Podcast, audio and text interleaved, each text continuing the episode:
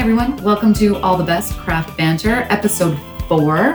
We are talking today with Evan Singer, Business Development Specialist, and Joe Perry, Mobile Canning Manager from Vessel Packaging, as well as Ewan Thompson from Raft Brew Labs. Today we're talking about quality in canning. So, probably more than you ever thought you would learn about canning, unless you are one of the brewers listening. Um, but promise you, next time you go to the tap room and you grab a can from the fridge, you're definitely going to be thinking about what you are learning here today. So stay tuned.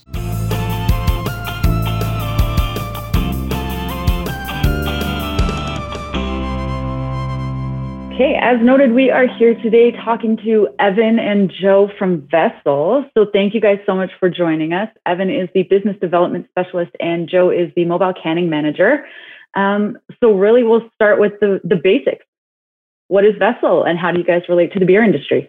So Vessel started as uh, as West Coast Canning uh, about uh, six six seven years ago, operating primarily as as a mobile canning service provider. So uh, the founders of uh, Vessel saw saw was taking off in the states, and um, you know lots of craft breweries were starting to move into cans from from bottles. And um, you know part of the issue with canning is you know the the heavy investment that needs to be made into the uh, the canning equipment, which many breweries didn't have, as well as as the can supply.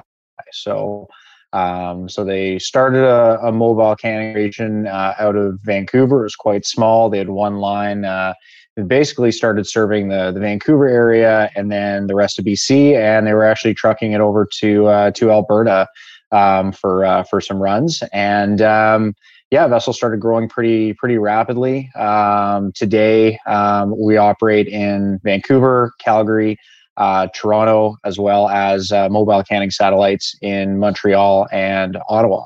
Um, so we offer full scale um, mobile canning and and end to end can supply. Um, so one of the things that they saw pretty early on was that um, in addition to the um, you know the, the the barrier to entry with with equipment, there was also an issue of of can supply and accessibility. So the uh, the major can suppliers and manufacturers um, really only sell full truck cans, and that can be anywhere from 150 to 200,000 cans at a time. Um, traditionally, cans have been uh, pre-printed, so um, they're they're produced and then printed in kind of one shot, and then shipped from the manufacturing plant in those you know 150 to 200,000 can multiples, and that's just not a um, that's not a reasonable um, scale for for most craft breweries to be buying what equates to about 700 hectoliters worth of one one SKU at a time. Uh, and it's a huge, huge investment in capital, in um, in inventory, in warehouse space. Um, so what they saw was that there was an opportunity to buy full truckloads of of blank cans, and then offer those in much smaller quantities. Um, either as blank cans to the breweries or with the application of a shrink sleeve uh, or a pressure sensitive label. So those are really the three main uh, types of can decoration today is is the pre-printed cans, which is really uh, only accessible to you know the larger scale of craft breweries, and then into um, into the macro side of things. Um, shrink sleeves are are more of an intermediate step, uh, and then for you know, really small runs, you know, a lot of flexibility. Uh, then we get into pressure sensitive labels. Um, so today, um, the majority of our business is actually the can supply. Um, we're selling cans uh, all across North America. Um, you know, customers as far as as Mexico, uh, not very much, um, but all over the states. Um, but really, the core of our market is is Canada. you know, the BC, Alberta craft craft industries are are booming, and you know, we've we've tried to sustain, uh, really grow with the industry here. So as as um, you know, as craft beer has boomed in in Alberta, um, you know, we expanded our operations. So instead of uh, trucking in from BC, we set up a, uh, a satellite uh, with uh, with zero issue actually. Um, and then in the last couple years, we set up our own warehouse uh, where we have a full mirror of our Vancouver operation. Um, um, so sleeving, labeling, and uh, and three can lines out of out of Calgary.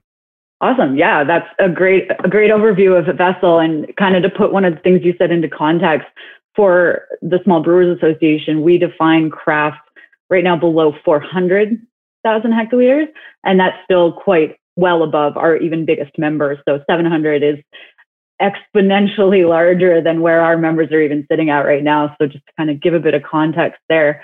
And what you kind of alluded to this, so I'm going to jump around on our, our predetermined questions here. Um, you kind of mentioned um, the can shortages and what was happening during COVID and having to make those investments. So a lot of breweries obviously have had to pivot. Some of them were in, anticipating only ever being service out of their tap room, but because of COVID and needing to get their products to consumers, obviously they needed things like mobile canning lines or investing in their own canning lines or figuring out how to even get their product into cans. So what kind of investment are we talking about that these these breweries had to make in the last 15 months? Yep. So um, so Vessel was definitely trying to uh, make an effort to serve as, as much as possible on, on the mobile side. But the reality was, um, you know, we, we weren't able to keep up on, on canning side. So a lot of breweries um, uh, either there, there's really two, I'd say two subsets of breweries that, that would have looked to getting their own canning um, operation. The the really small end where it's just not financially feasible for us to serve on a on a regular basis. Um, you know, our, our minimums are not are not huge, but but they can be high, especially if um, it's a remote brewery. Um, and then on the on the other side, kind of the larger craft breweries that were still mobile canning, um, where really they were they were growing to the point where it, it was going to make sense for them to invest in their own can line. Um, our uh, you know our can lines were all purchased from from Wild Goose, um, and so they they recently you know right before the pandemic released a um, um, kind of a, a, a, a mid small scale model um, called the Gosling um, that was really focused on those tap rooms, you know, up to like very small distributing breweries. Um, you know, a very small footprint could run, um, you know, call it 10 to 15 cans per minute. Um, but as opposed to a manual uh, filling operation, it was it was really a kind of a, a very small scale of an automated can line. Um, and so that that's right at the lower end of, of what we'd consider a, a canning line. Um, and that that would start at about fifty thousand dollars.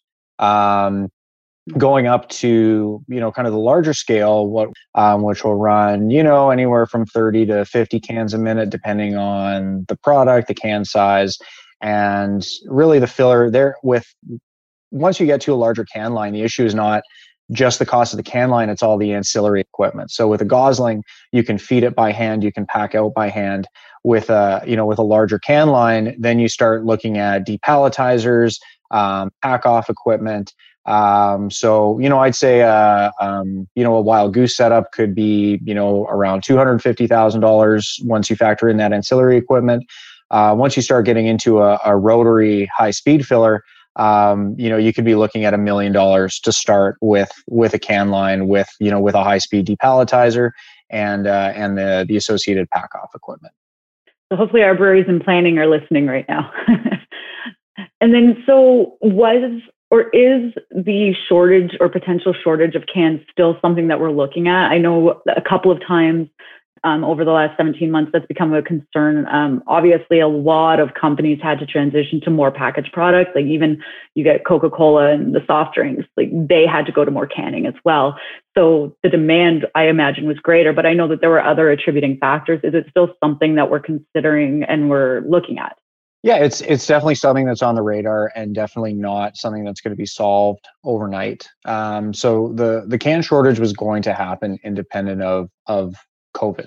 Um, COVID exacerbated and and exposed uh, the problem, but it was it was going to happen, um, and it was primarily a, a manufacturing um, bottleneck. So right now there there are some supply chain issues with with you know aluminum raw materials, um, but really pre-COVID, the, the main issue that, that we were anticipating was that the demand for cans was growing faster than um, the can manufacturers in North America were were building out um, you know new plants, upgrading existing plants to to add to their um, their production uh, capacity. So um, there was co and and just like you said, COVID uh, forced a lot of uh, beverage from uh, on premise to to off premise. Um, so the you know craft breweries uh, making up a, a, really small percentage of the market were not really the the cause of of you know the exacerbation of the shortage. It was it was Coke. Um, you know, mm-hmm. when when Coke grows by uh, you know ten percent, when their planned growth was was four or five percent, that's way more catastrophic than all of craft growing by hundred percent. It's it right. just it just sucked up all the cans from the market, and it really reflected what we were seeing at the start of the pandemic, where the the standard 355 mil cans uh, or 12 ounce cans were were really really in in a in a short position. Um, and then we were seeing we had a little bit more of of other sizes. Um, but with with things starting to to reopen um, we're seeing that there is definitely a permanent shift of of some of the market to cans but as of now we're actually seeing more of a shortage on the the 473 mil cans than we were on on the 355 mil cans um, okay. Looking looking ahead, um, the, there there are um, so the major can manufacturers in in North America are uh, Crown, who who we work with, uh, Ball, and Ardagh. Uh, they're all either building uh, greenfield plants or adding lines to existing plants to add to their production uh, capacity. There are also um, uh, European can manufacturers that are building plants in North America to add to that um, that volume. So um, we are definitely seeing them uh, trying to catch up. Um, we think they will be caught up at uh, at some point. It's tough to uh, predict when. Um, for 2022, we're we're thinking that the market's going to be similar to what it's like right now. Um, you know, our so we we have uh, an allotment of cans that we can purchase from Crown um, you know, throughout the year, and that gets broken down by size, by month, by by manufacturing plant. Before 2019, um, we could exceed that um, without any sort of issue. They, you know, our allotment was X, and we were buying, you know, 50% more than that. For 2019, it was the first time where we actually got held to our allotment, and same thing for 2020. So we had a fixed allotment um, 2020, 2021, and that is the number of cans that we will be able to buy from Crown. Um, 2022 will look like that, um, and then going into 2023, we're we're expecting a little more flexibility on the market. Um, for all of our printed can customers, we're asking them to provide a forecast on on what they need. Um, for any of our larger, uh, you know, sleeve or label can customers, kind of same idea. We want to make sure that we're supporting our you know our existing customers and our core market before before trying to grow outside of that. So we want to make sure that we mm-hmm. have secured enough volume for all of the um, you know alberta breweries we work with the bc breweries we work with um, the the east coast breweries. And at that point if we have any volume remaining that's when we start looking at at growing to to new markets. Makes sense. No that's that's really interesting to know. And obviously, planning ahead is is huge right now. There's a bit more opportunity to do it over the what last year was. So I think a lot of people are looking forward to what's going on, and that's good information to know. We kind of already touched on what you see the market doing, um, but what are Vessel's long term goals? Yeah, we're um, we are our vision and, and mission is really to to to support the craft beverage industry and you know in North America. Um, our our heart is in craft, and um, you know be it be it beer, which is as of now the the bulk of our business. Um, you know, uh, spirits, cocktails, uh, wine and cider. Um, you know, our goal is to is to make sure that we're you know the the the premier supplier of of cans and can decoration um, to to the craft industry across across North America. Um, we're you know we're our, our growth has been fairly fairly rapid, um, and you know I think our our ownership is you know our, our, the founders of of Vessel still still own 100% of the company. Um, it's it's a great group to uh, to work for, and they have a really strong vision for for what they want to see in the future.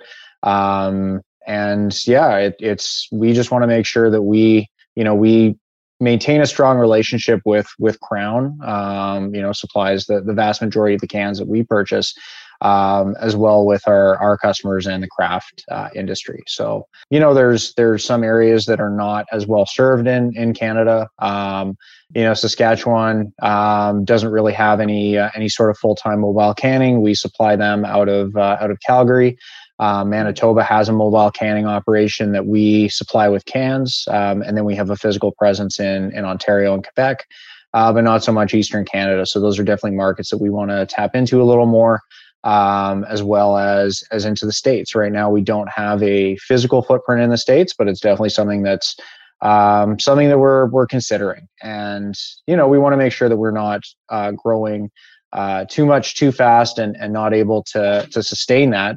Um, mm-hmm. And you know, while cans remain a the limiting factor, um, it limits it limits what we what we are going to do because, like I said, mm-hmm. we our our priority is to our our current customers, um, to the Canadian craft industry, and the last thing we want to do is you know stretch ourselves too thin and not be able to make the commitments that that we're making right now to our to our customers Makes sense. Yeah. I think there's a lot of growth potential throughout Canada. So it'll be exciting to see where you guys go. Sure.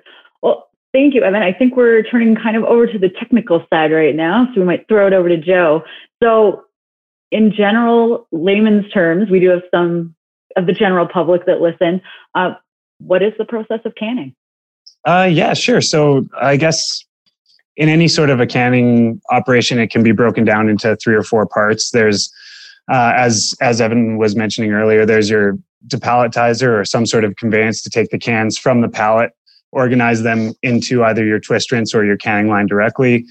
There's a rinse uh, rinse section for the cans, and then it goes into the filler itself, where um, where you purge the can with CO2 to get rid of the oxygen, fill it with the product, apply the lid, and then it goes into the final part of the uh, of the operation, which is the seamer, um, where the the can end or lid is applied, and then the seam is formed uh, into the in the seamer.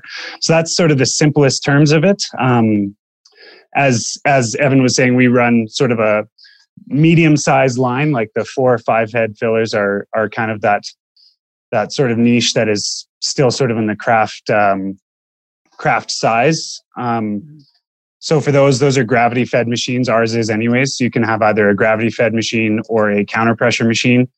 Um, and so the ones that we run are all gravity fed, um, which has its own limitations as far as like what carbs and uh, temperatures you can can at. Um, but yeah, so that's sort of the basic nuts and bolts of a of a canning line. Fair enough. Definitely more than just putting beer into a can. For sure, yeah. Perfect. And so, when a brewery or distillery are canning their product, what are they watching for during the process to ensure it's going smoothly and they're putting quality behind their label?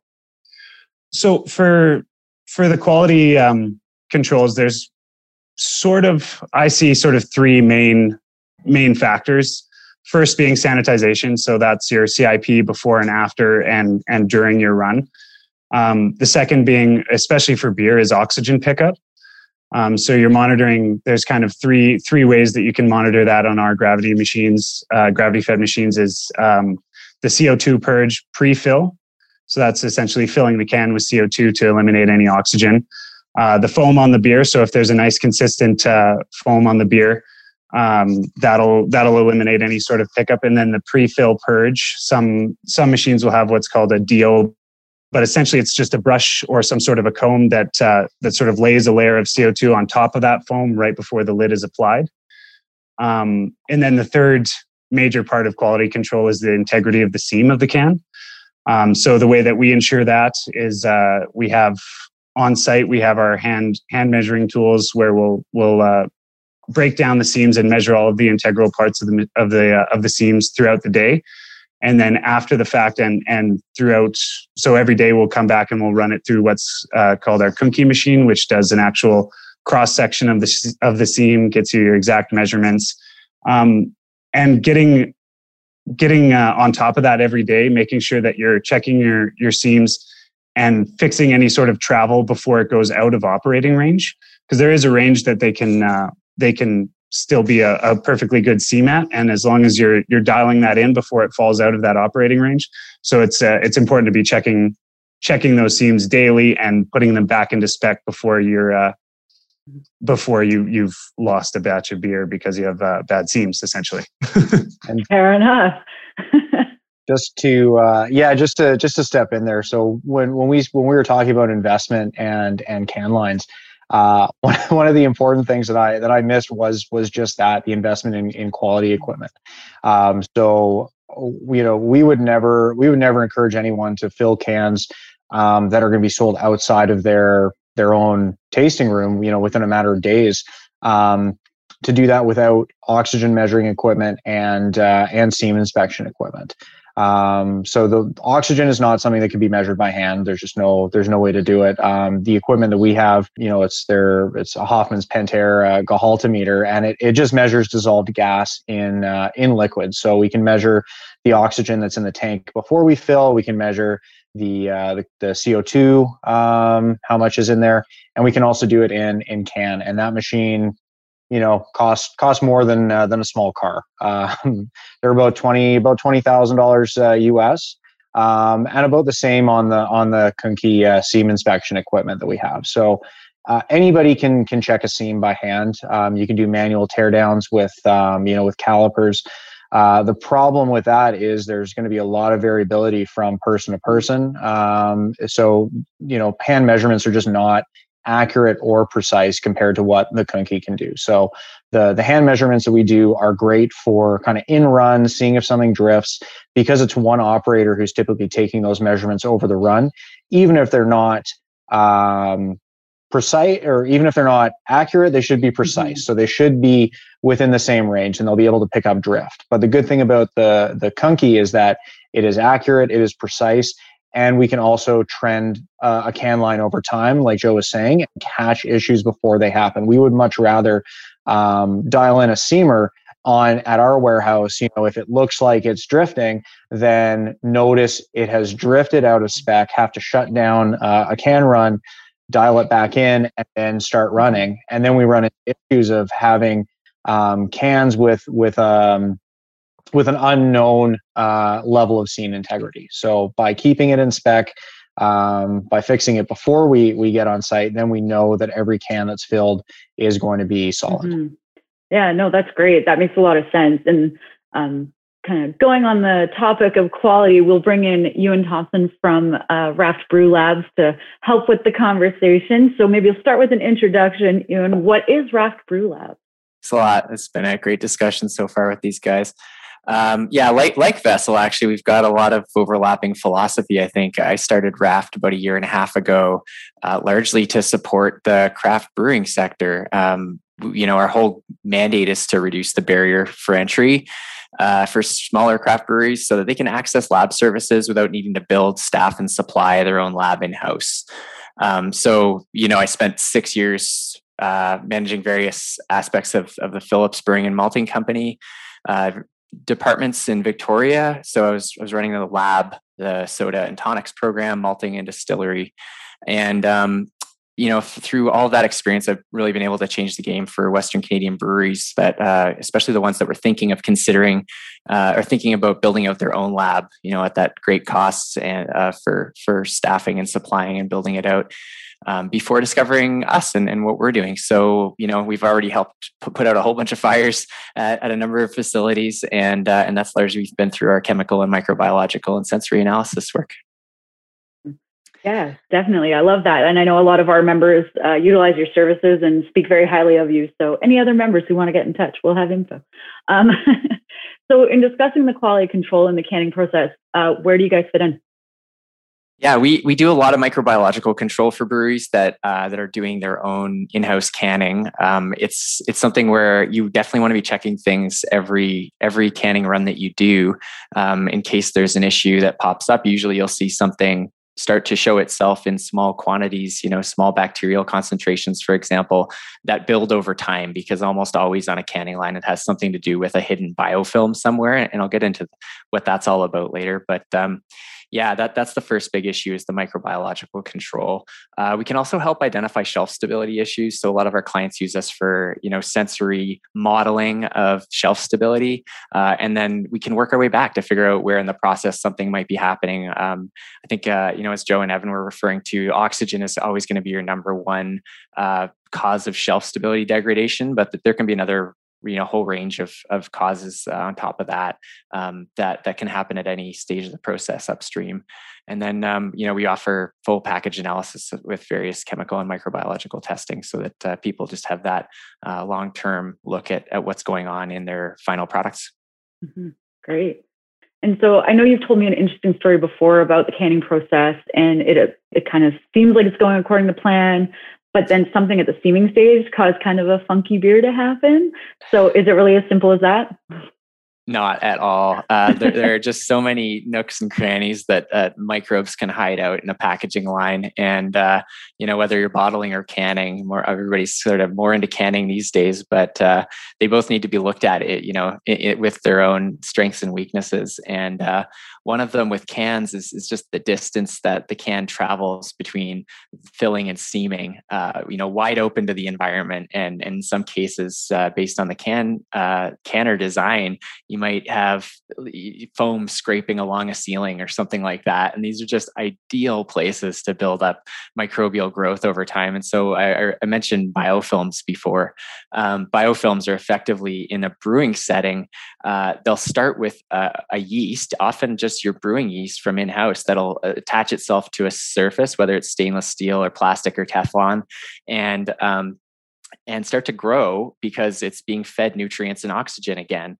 Um, normally, yeast will stop growth at the end of fermentation because it's run out of oxygen, it's run out of uh, all kinds of sugars and things like that. As soon as you reintroduce oxygen, it's uh, it's going to kickstart its metabolism again. So at that point, it, it'll actually stick to the surface, suck up all the oxygen in the available vicinity, and then provide this really great anaerobic hab- habitat for for the strict anaerobic bacteria that uh, that are really great at spoiling beer.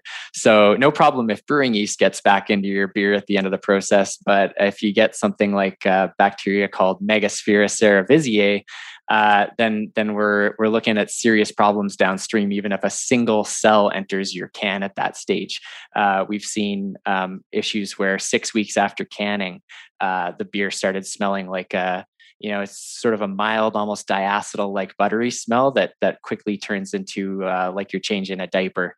And um, and nobody likes to smell that in their living room. So um, yeah it's uh, that's kind of the worst case scenario for for bugs that get into your uh, your canning process uh, on the bacterial side. But then, of course, everybody's seen issues where cans are exploding on shelves uh, because of a wild yeast that got in and re-fermented the product. Um, and and those are also more than happy to set up shop on a canning line. So um, I think you know I've heard this from a lot of big industry players, uh, from studies and, and and industry research papers and so on. But but people think that about fifty percent of spoilage incidents happen on canning lines and, and packaging lines generally. So very, very commonplace to see problems as a result of those uh, biofilms that form on surfaces.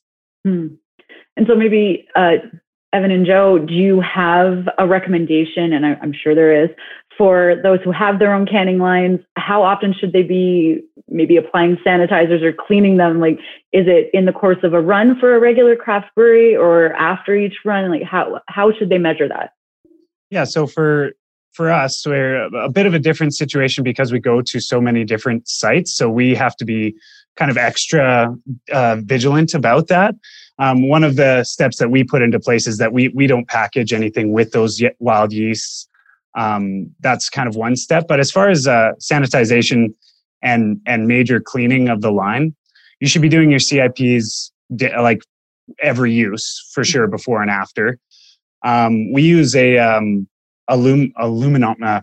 Pardon, I can't say all of them as much, but uh, a luminometer. Uh, so essentially, it's just measuring ATP, uh, which is a, a, a, chemical compound that is present. Uh, it's it's what living cells metabolize. So it's present uh, when there's something living or there was something living on that surface. Um, so when we are doing our CIP at the beginning of the day, we use a rather aggressive CIP with our with our chemical mix- mixtures, and then we use this luminometer to to uh, test any of those high high uh, traffic areas, any of those places where those biofilms could could sort of start to grow uh, with that luminometer. Lum- that'll be wrong, I'm sure, but yeah, we test those those high traffic areas uh, for that ATP, and if it doesn't pass our test, um, then we we reperform uh, the CIPs and, and, until it does pass. And then as far as getting into the, all those nooks and crannies that Ewan was talking about, that should be regular, uh, weekly, uh, by like bi-weekly for sure. We take our belts apart. We we replace soft elements. We we get into all of the manifolds um, with a. Uh, we do an, an EC green acid clean, and then we also do a chloro clean um, on separate separate days, um, just to attack any of those places where microbes could uh, build up, and any of those places like underneath the the conveyors, um, any of those places where the the lids or the tops of cans may touch. Um, so yeah, honestly, you can't do it often enough, um, but definitely CIPs before and after, and then a very sort of regimented cleaning schedule to get inside those belts and any of those sort of moving parts because there's there's lots of them on uh, on those canning lines for sure. Absolutely. For um, yeah, for for folks running their own can lines, I think it's really important to you know to know that in yeah before and after every every run the can line should be left clean um, you know, can lines like to be run. They don't like to to sit. So the more you're running your line kind of counterintuitively, the the less often you should need to to CIP. But at the same time, kind of the more often you need to get those those real deep cleans in, because while it's running and you're not cleaning, um, there's that tendency to to build up. Um, you know, one question we get asked often is is are the cans sterile? Do they come in sterile? And why like why do you rinse the cans before they're being filled? So cans are considered sanitary so if they're kept in a you know in a dry temperature controlled environment they're not a good host for any sort of um, you know microbe growth um, but they're not they're not sterile um, when we rinse the cans uh, pre-fill and we recommend everybody rinse their cans pre-fill that's more to, to remove particulate matter from the cans that might have built up over production or storage than to actually sanitize the cans the reason we use a dilute sanitizer solution for that is actually to sanitize the water that they're being rinsed with than to actually sanitize the cans themselves. We don't want, um, you know, any sort of city water, which is not typically a, um, uh, you know, a source of contamination. But either way, just in case there's something in the lines, we don't want that to to contaminate the beer. Um, you know, high speed can lines will actually have um, uh, an ionized air rinse as opposed to a, a, water rinse. And the reason for that is the faster the the line is running, um, the less time there is for the can for any liquid in the can to drain out in that rinse. And that water is a great source of of oxygen more than uh, more than anything. So um, whether or not you're rinsing with with you know sanitary water or with ionized air that that rinse is is not necessarily um, meant for microbial um, removal but it's definitely a key step in uh, in the process so for Vessel, um, for any of ASBA members or breweries who are looking to open up in the near future, do you guys offer a service or some kind of training to ensure that they know all those places that they are needing to clean and or will you guys go in and clean it for them if they want to do that on a regular basis to ensure that it's done? Yeah that's that's not a typical service that we offer. Uh, it is something that we have done with with mobile canning customers who've moved into their own their own can lines. You know, occasionally, um, you know, when when a brewery knows that they're going to be going into a can line in the next few months, um, you know, they'll have operators shadow our operators to see how we run. Um, see the end-to-end process. Um, you know, we're more than happy to um, to lend our expertise uh, where we can. Um, a lot of you know a lot of it is is really just making sure you have the right procedures in place and having operators that know what to look for, what to do when uh, something doesn't go according to the procedure. So you know we're we're more than happy to share our, our knowledge there. Um, but typically the can line manufacturer will be the one to provide um, kind of that that end user training on how to operate the line, how to clean the line properly. Um, different can lines are are made of different materials and need to be cleaned uh, differently. Hmm. Um, you know, there are aluminum components on the on the Wild Goose line, um, which is why we don't use um, you know caustic or or strong acids to clean our line. There are other can manufacturers that don't have that limitation, so. Uh, using their CIP procedure on our line or vice versa wouldn't necessarily be appropriate. So really the manufacturers know what's what's best for the line and then working with someone like you and when um when a when an issue pops up um you know we'll help dial in that that CIP procedure if if there's a change needed. We do have it's it's another sort of a thing like Evan was talking about about just supporting the community around for a lot of our customers. We do have some of these small sort of value adds that we can um, sort of offer, which is some seam some seam testing, some small things along those lines, but making use of like a raft mm-hmm. raft brew labs like um, that's such a great asset to have in the city. Uh, just because we our our uh, quality controls are all based heavily around our process and what we need to do day to day, whereas uh, like we're not a mobile lab we're a mobile canning service so we're making sure that our processes are are in control and are are doing what they need to be um, or doing what they need to do. But making making use of uh Ewan services i think is is incredible to have in the city for sure we yeah we, we recognize that that the can line is absolutely a potential source of of contamination. And for anything that's in our control we do we do everything we can to to prevent that. Like joe said um, you know we don't can um, you know any fermented beverages with uh, with non-brewers yeast. So um, kombucha for example which is um, you know fermented with uh, you know bacteria and yeast that aren't typical um, beer fermenters and are actually considered beer spoilers. Um, you know, even though we're confident in our CIP procedures, um, like Ewan said, there's always that risk for a biofilm that may not cause problems if it's only exposed to brewer's yeast, but if you bring in a, another microbe, could lead to to major issues. So we try to avoid those products. Um, and like Joe said, we do CIP. We don't just do our CIP. We also verify uh, the efficacy of our CIP with um, with AT, ATP bioluminescence. Uh, Joe, you, you, nailed that one on the head. Um, I, I, brought and, up my notes, so I'm not going to lie. I have my notes here. um, the limitation to ATP bioluminescence is that it can only measure uh, it can only measure what it is exposed to. Mm. So we can't we can't swab each and every um, you know square inch of the machine, um, but we do we do the the hot spots. So uh, we'll test the fill heads, we'll test the lid dispense, um, anywhere, like Joe said, where cans or liquid come into contact with with the machine.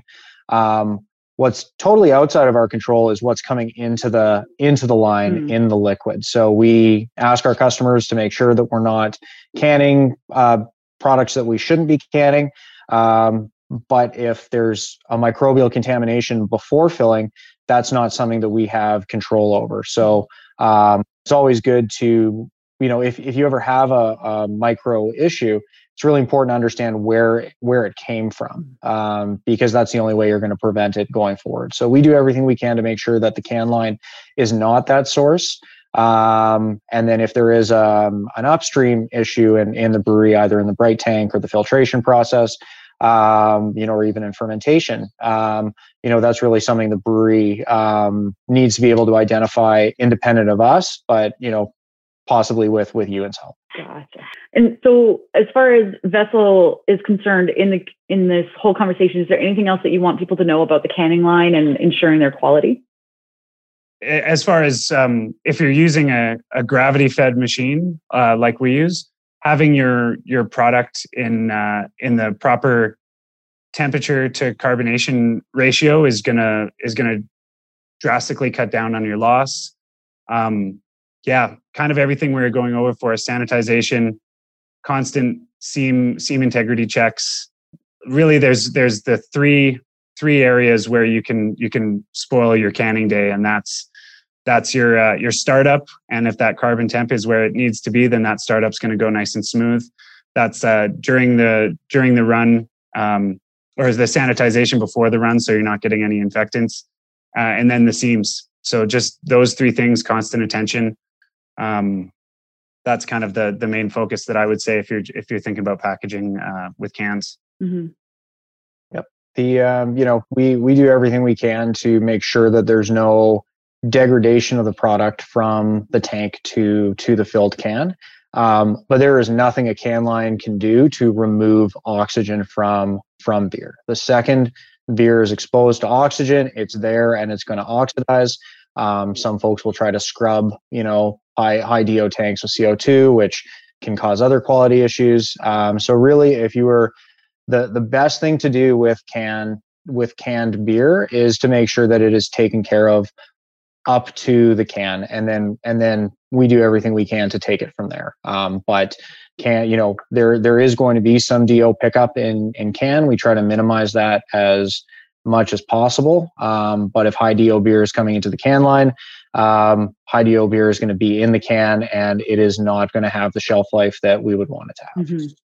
That's great. So we know that the equipment is being taken care of and it's doing as much as it can. But Ewan maybe you can add a bit more to what are some of the biohazards in the brewery that brewers are paying attention to as it's going through the process of canning.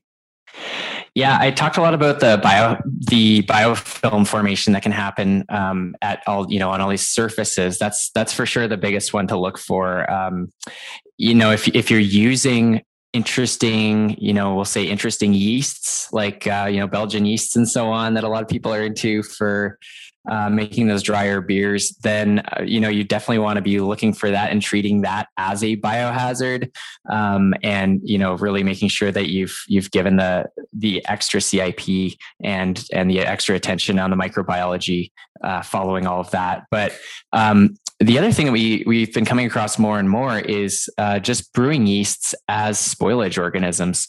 Um, you know, these days there's a lot of back sweetened products.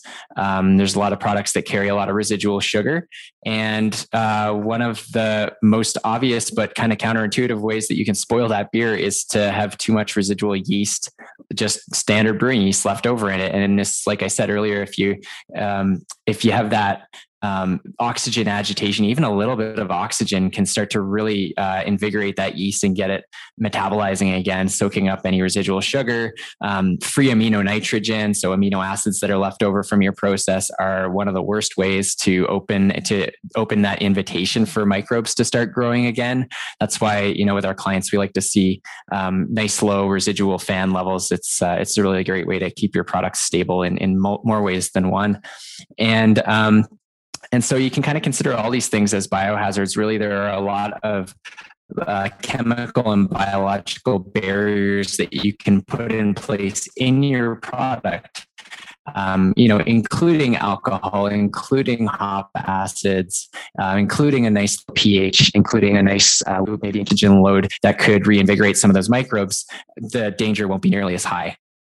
And obviously, we're all sensitive to cleaning process after the last year. Um, everyone's sanitizing more and more. Um, but breweries, as food manufacturers, that's what they're classified as, and have always had to pay attention to the processes. What in particular are they doing and should they be doing? I think the best thing you can do is is to keep in close contact with your chemical supplier. The uh, the chemical industry is always evolving. Even just uh, a couple of weeks ago, I was at a site visit at a brewery that uh, we, you know we met up with their chemical supplier, and they were telling us all about a brand new uh, version of the acid sanitizer that, that's able to um, really you know drop the pH even more, way way way below what uh, they were typically seeing for these chemicals. I think these are the sorts of things that the brewing industry needs to pay really close attention to um, and keep up with.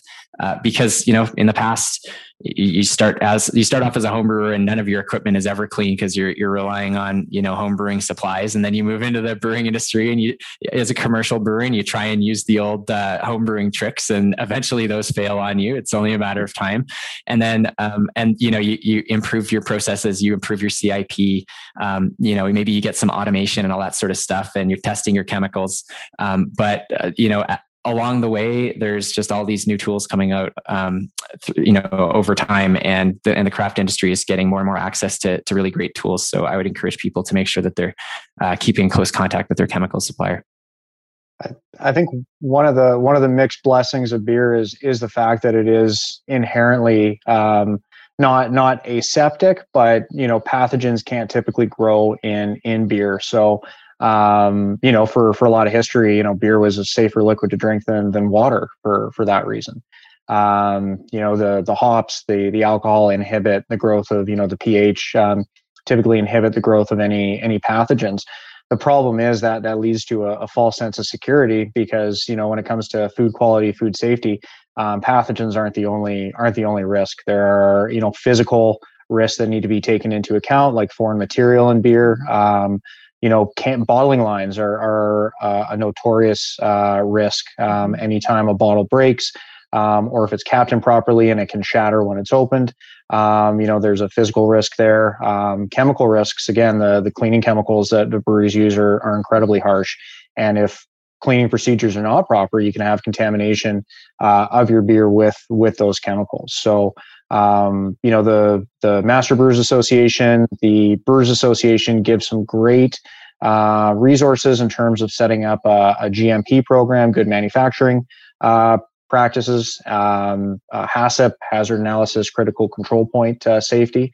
Um, and, you know, some of those may seem like they're, you know, too advanced or too difficult for smaller breweries to, to start, but they're, they're not, they're, they're basic, you know, good practices, setting up a foundation and then, you know, finding somebody who, who has a quality background like, like Ewan who, who can, you know, provide guidance um, I know there are consultants that mm-hmm. you know that help with setting up uh, programs like that, but every brewery should have at the bare minimum, uh, you know, GMP program in place. Yeah, it's a, it's a huge part of what we do is identifying critical control points around breweries and uh, and just like highlighting the hot spots of things that could get you into trouble based on what we've seen in the past. Um, everything has a has a either kind of a health or a product quality implication, and if it's a health implication, you better make sure you're looking after that. So, you know, uh, when we're talking about glass blowing up and and potentially entering into packaging and that sort of thing, that that that is something you know we've seen and and it and it does pr- um, produce that health hazard. You know, wild yeast is another one. Exploding packaging. These are the sorts of things that can actually hurt people, and you do, need to make sure that you're looking after those first and foremost. Mm-hmm. For sure. No, this has been an amazing conversation. Um, I'll just leave it really open. Is there anything else you want to add? Maybe Ewan I'll start with you. Uh, yeah, yeah, we're so just in time for our, um, you know, the 2021 Alberta Beer Awards. I would, I would encourage everybody to think uh, closely about how they're going to be entering their products this year.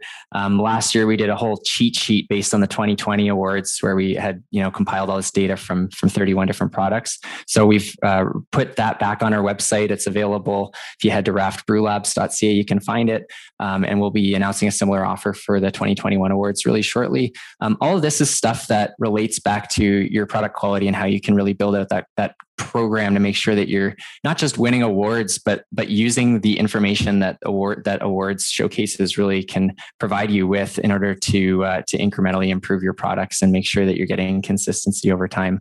So um, yeah feel free to reach out anytime. We're we're happy to talk about all that. Awesome. Evan and joe anything else you would like to add yeah, just uh, just want to you know thank you so much for for having us, and and you know want to thank anybody listening. Um, the you know the Alberta beer industry is you know is the reason we we exist in you know in in Alberta.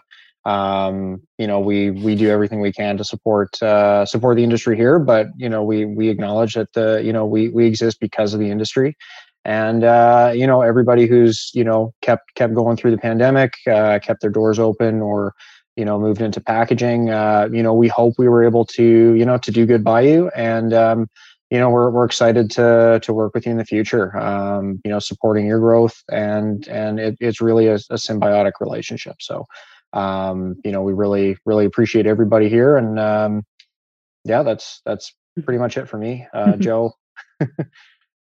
You said it better than i could but i would just yeah i want to say thanks for for having me on here to to fumble my way through that. And it was really awesome to hear what you had to say, Ewan that was that was great. Um, so yeah, just a pleasure. Um, as always, just happy to be a part of it. Yeah, no, thank you guys for taking the time. Obviously, we as the association appreciate your the relationships that we have with you guys, and we fully recognize the value that you bring to the uh, brewers in Alberta. And uh, if you guys weren't around to help them out, I'm sure that we as an association wouldn't exist. So it, it all comes together. So yeah, I appreciate you guys taking the time. And uh, for our members, uh, check our member email. We'll have more information in there for you.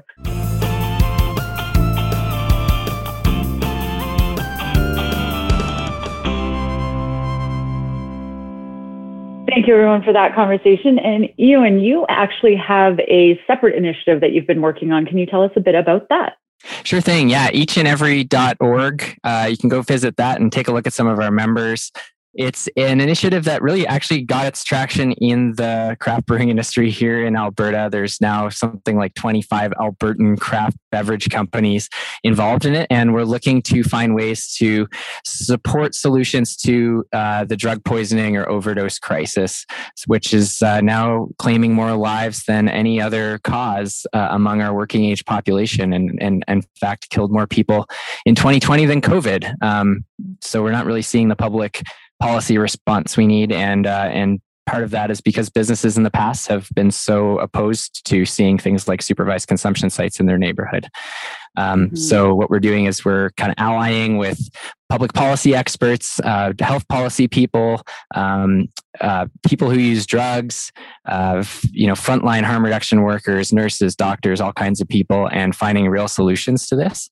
Um, with the recognition that there, there's really no good evidence that crime or social disorder or anything else happens uh, the way that it's told um, when a supervised consumption site goes into a particular location. So we're also supporting initiatives like uh, safe supply programs, um, needle exchanges, uh, all the sorts of things that actually help keep people alive while uh, our politicians fumble about trying to get the right policy solutions in place.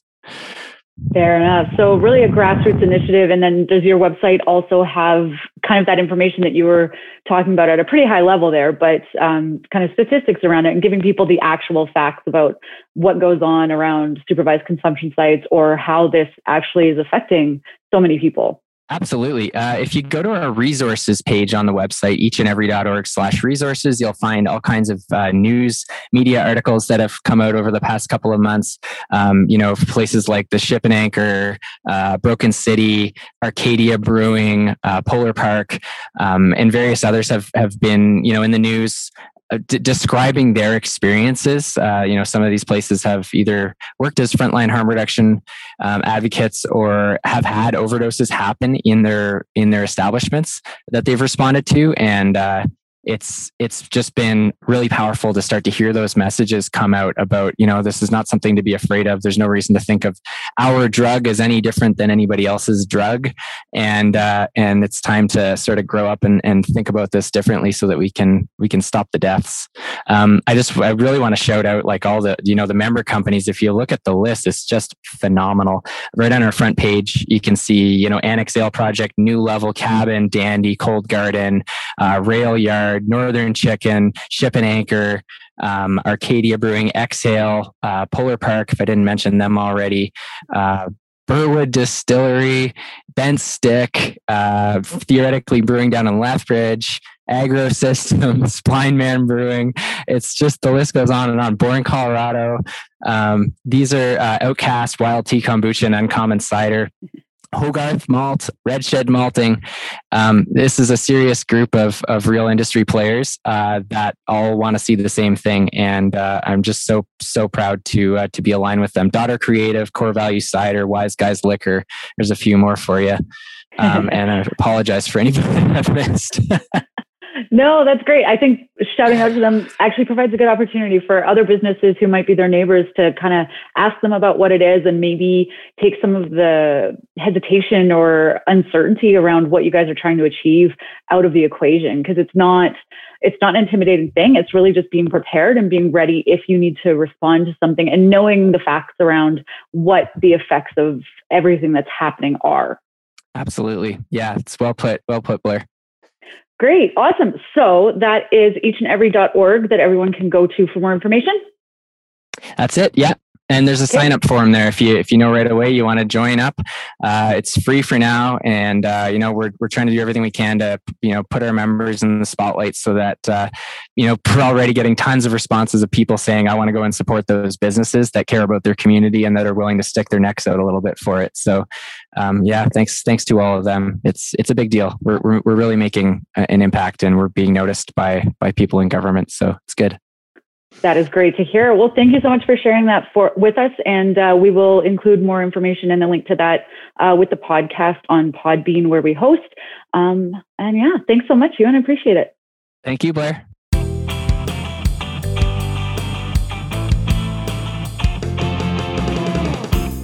All right. Thank you guys so much for that conversation. I learned a lot. I hope everyone listening learned a lot. And like I said, next time you go and reach for a beer, you're definitely going to be thinking about all of this and everything that goes into it. So there's a lot of quality control going on, guys. This podcast is edited by Astronomic Audio, the Alberta based podcasting company that makes big ideas sound even bigger. And thanks again to Evan, Joe, and Ewan. And if you are interested in learning a bit more about each and every, we will have that link in our description for the podcast, as well as by members. Keep an eye on your email this week we have some more information from Ewan helping you guys out on residual sugars.